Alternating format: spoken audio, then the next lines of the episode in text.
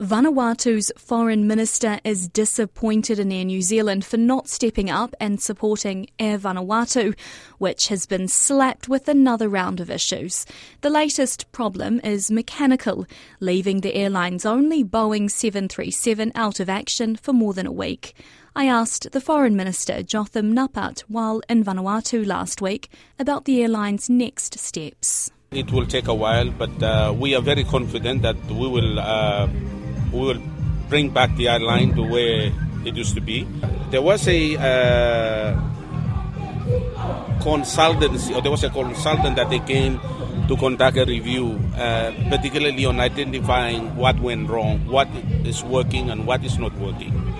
And uh, we believe that you know, as soon as we get the report and we are clear, uh, so that you know uh, the the government will uh, get or will take some drastic uh, decisions in how to improve the airline.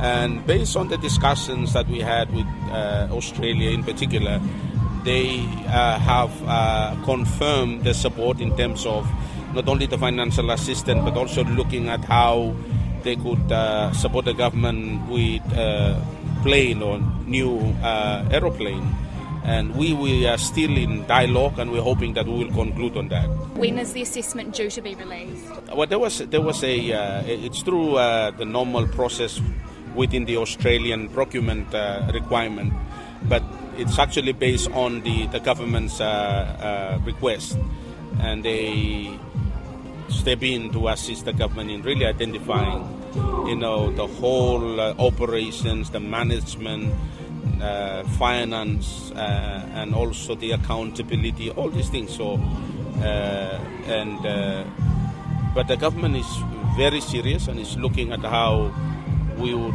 you know, step into really. Um, uh, address the issue. So when did it happen? When when was this? Was this before? When the government got in, that was I think uh, three months ago. So as soon as the government got in this yeah, review, yeah. and when is it due to come back? Well, it, it will take a while. I mean, um, it will take a while, and uh, the airline because it has gone through so much, and uh, it, it will take a while.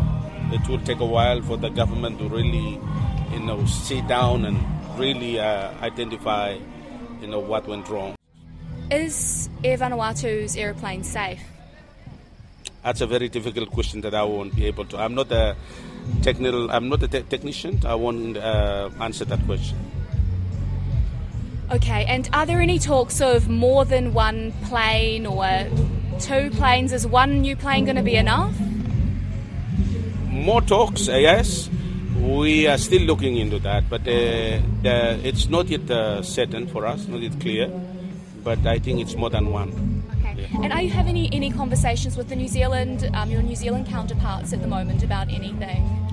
I specifically request uh, with the the recent visit of the Minister of Foreign Affairs from New Zealand, and um, I specifically request if Air New Zealand could actually fly in because that would really boost the uh, tourism uh, economy, or it, particularly it will uh, save the tourism industry.